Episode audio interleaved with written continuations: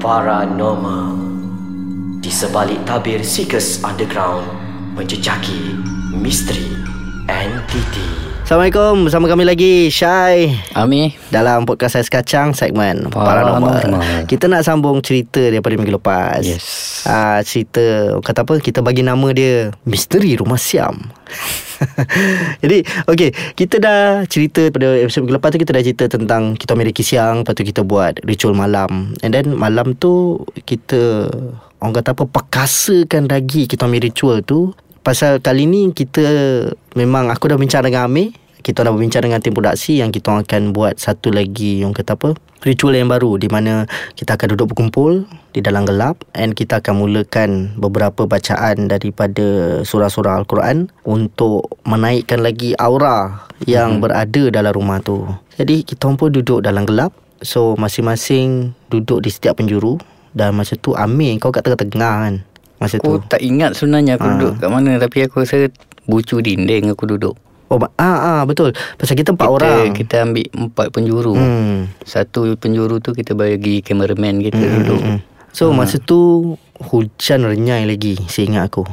Jadi nak Ah, jadikan cerita tu Hujan nak kata renyai Tak renyai juga ah itulah Dia nak kata. macam Alah biasa kau tengok dalam horror movie Hmm, Hujan jenis macam tu lah Tapi tu satu yang menjadikan kita orang punya allergic lah orang kata apa bila menyasat hujan. Dia satunya bukan pasal scare tactics ataupun scare feelings tu. Dia adalah orang kata apa boleh memberikan satu kekeliruan kepada kami untuk mengenal pasti bunyi. Mhm, Pasal dalam masa sama kami pegang voice recorder, lepas tu kita punya soundman pun ah duduk dekat bass and dengan setiap ruang rumah tu kita akan letak clean sound. So dia akan capture segala bunyi tu and dia orang pertama yang akan dengar dalam van kita orang tu. ha, Jadi- pasal gangguan bunyi ni Yang pasal hujan gangguan bunyi Aku macam perasan satu benda lah Mhm.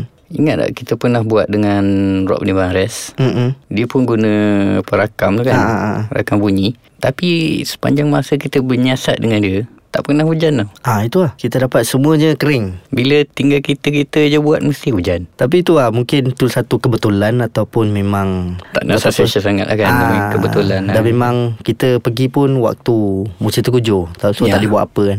Jadi kita sambung cerita tadi. Selepas beberapa ketika tu ah Ini adalah benda yang terjadi Dekat diri aku sendiri. Padahal aku dah janjikan Dengan tim produksi Yang aku akan mengunci Segala ruang Pintu badan aku Tapi nak dijadikan cerita Rezeki Tuhan bagi Untuk kami dapat Hmm. bukti yang lebih kukuh. So dengan tak semena-mena aku menjadi mediator. Aha. Aku tak sedar dan ni selepas aku tengok balik footage lah. Aha. Tapi sebelum tu Hmm. Pendengar-pendengar kita tahulah Hmm. Ritual ni kita orang buat Empat orang Salah seorang cameraman Dia tak buat apa-apa actually betul. Yang buat ritual tiga orang saja. Actually kita orang duduk dalam Keadaan betul-betul gelap Orang kata pitch black Memang tengok depan Memang tak nampak apa-apa Tapi Hmm. Actually masa lepas kita tutup mata Mhm. Dalam berapa minit 10 minit gitu kan Mhm. Lepas aku buka mata Aku pandang ke arah uh, Member Poseidon kita Mhm. Itu memang aku tak nampak apa-apa Aku pandang ke arah Tempat kau berdiri Hmm. Kau perasan tak aku panggil kau Aku memang tak dengar langsung. Okay Masa tu sebenarnya aku nampak sesuatu Okay. Betul-betul dekat dengan aku lah. Bukan dia dekat dengan kau Lepas tu? Datang daripada luar Mhm. Tapi dia mendekat ke belakang kau Okay. Aku tak tahu apa benda masa tu. Cuma aku nampak macam bentuk rambut Tapi macam badan gemuk lah Mhm. Bulat Dia berjalan slow-slow ke arah kau Okay. Dalam keadaan tertunduk Oh. Tak apa. Lepas tu baru panggil kau Ah itu ada. Benda tu terjadi. Tapi dia macam susah nak explain pasal bila kita explain terlalu detail orang akan cakap macam Mamat ni confirm set dah. Ah, tapi kita akan sambung cerita lepas ni kita berehat sekejap. Okey, kita sambung balik. Dia sebenarnya nak jadikan cerita aku dah lama tak menjadi mediator. Jadi, bila aku dah berjanji kepada tim produksi di mana aku akan mengunci segala ruang pintu badan aku ni, so aku dah bersedia untuk sebarang consequences di mana segala benda yang terjadi adalah di luar badan aku dan mungkin ada rezeki untuk permainan mata sendiri. Tapi malam tu Tuhan bagi rezeki lah. Pasal kita memang niat untuk mencari cerita yang sebenar. Pasal cerita yang kita dapat semuanya tergantung. Jadi nak jadikan cerita Aku dirasuk. Senang cakap lah kita Cerita bahasa Melayu lah. Aku dirasuk. Pasal kau nak cerita dekat orang Aku menjadi mediator ni Dia macam Orang akan tanya mediator tu apa? Ha, So senang cakap aku dirasuk. So bila tengok dalam visual Aku bongkok tiga. Tangan aku seperti Diikat. Diikat. Lepas tu Aku berbicara dalam Bahasa, Bahasa Siam, Siam.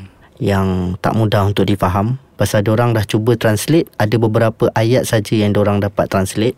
And kita orang kata apa? Alhamdulillah wakil daripada Poseidon ni boleh faham sedikit bahasa Siam. Apa yang jadi kat aku masa tu kalau aku ceritakan maknanya aku akan cerita dari sudut visual yang aku tengok playback lah. So aku rasa lagi bagus Amir cerita apa yang jadi kat aku sebenarnya Okay, apa yang aku nampak tu sebenarnya. Hmm. Macam tadi aku cakap, dia datang daripada belakang kau. hmm. Aku tak nampak kau masa tu. Serius aku tak nampak. dia macam tutup aku lah Bukan tutup kau. Oh, dia- pasal sepatutnya kau black. depan dia. Okey. Sepatutnya kau depan dia. Tapi aku tak nampak kau. Okay Nampak macam dia datang, dia datang ke arah kau. Mhm. Aku panggil kau sebab aku nak suruh kau alert benda tu datang daripada belakang kau.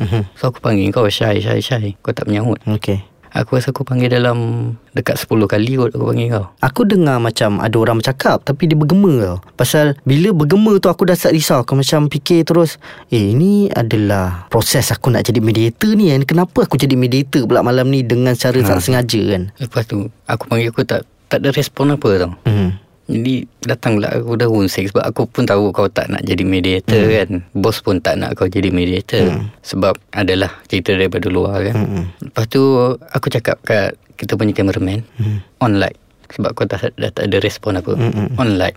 Bila on light apa yang mengejutkan kita orang kau dah berdiri hmm. tegak mata putih kau dah naik. Mata hitam kau dah naik atas Okay dengan mata putih je. Okay Waktu aku pergi dekat dengan kau Aku pergi dekat kau Aku panggil kau kat telinga. Aku panggil nama kau. Tak menyahut.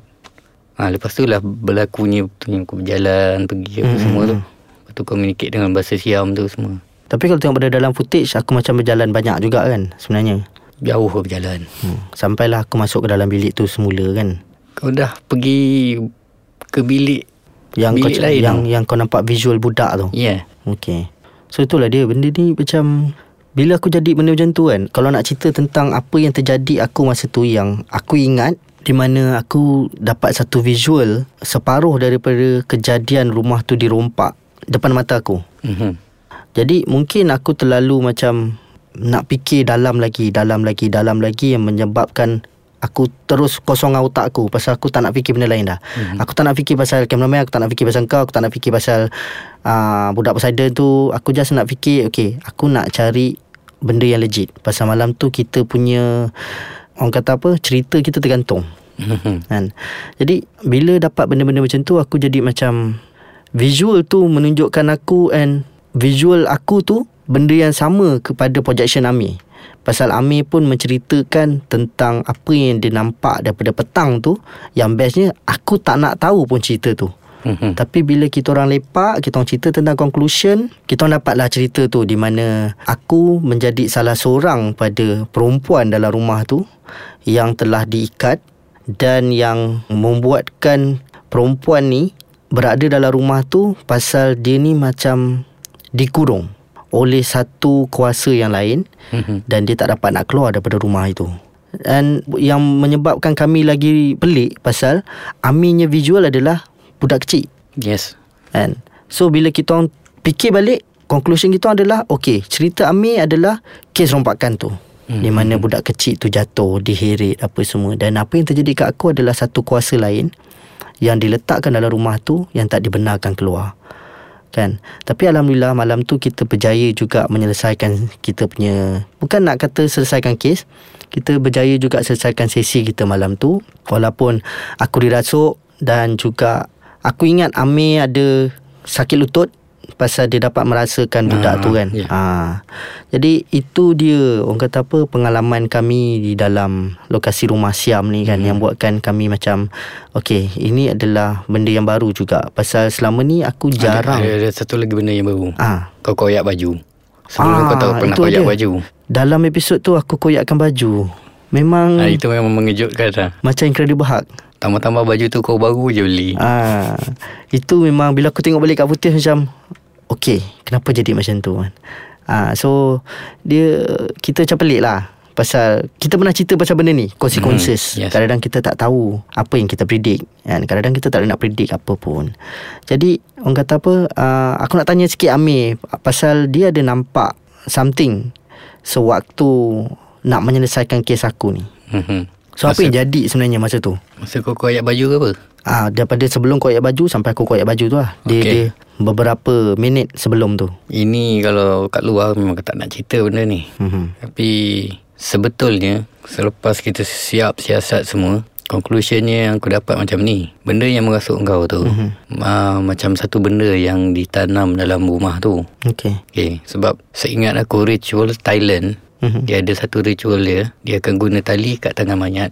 Hmm. Orang Thailand mati di kat tangan Ah, tau betul. dengan tali bawang. Betul. Okey, satu lagi tulang ubun-ubun kepala. Hmm. Okey. Tengkorak kepala bahagian ubun-ubun, Hmm. dia orang akan ambil. Oh, okey. Okey, ni, ni nak buat tujuan jahat lah. Hmm. hmm. Dia akan ambil. Jadi benda tu lah yang aku rasa ditanam kat rumah tu. Yang membuatkan perempuan ni tak yang membuatkan perempuan tak tu ada kat situ. Okey, tapi aku tak nak dedahkan masa tu sebab aku lajan lah jalan-jalan kan. Hmm, hmm, hmm. Sampai dia nampak satu, something kat luar dia rasa takut-takut kan. Hmm. Uh, yang orang duk kata mungkin long ke apa Hmm. kan.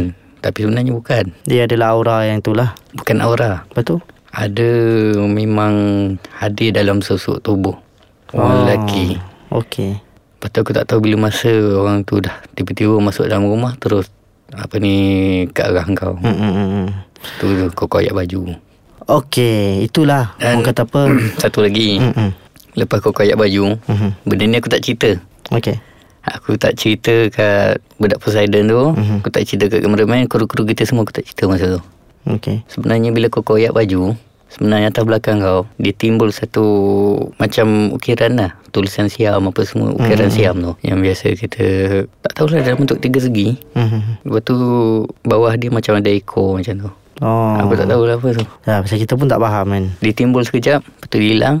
Lepas tu kau dah reda balik. Jadi tu Alhamdulillah malam tu kita dapat selesaikan semualah InsyaAllah apa ha, Alhamdulillah Jadi kalau pada pendengar nak tahu dengan lebih detail tentang uh, cerita misteri rumah Siam ni Korang boleh tengok balik kita orang punya footage yang masih berada lagi. Uh, Orang kata apa? Cuma korang kena register lah untuk tengok kan. Kita dah sampai ke penghujung episod. InsyaAllah kita akan jumpa lagi di episod akan datang. Dengan cerita yang lain pula. cerita yang lain bersama orang yang sama juga and kita tak plan lagi nak panggil siapa-siapa untuk jadi tetamu. Tapi manalah tahu kalau ada insyaallah di episod-episod akan datang. So stay tune with us bersama kami di dalam podcast Ais Kacang Segmen Paranormal. paranormal.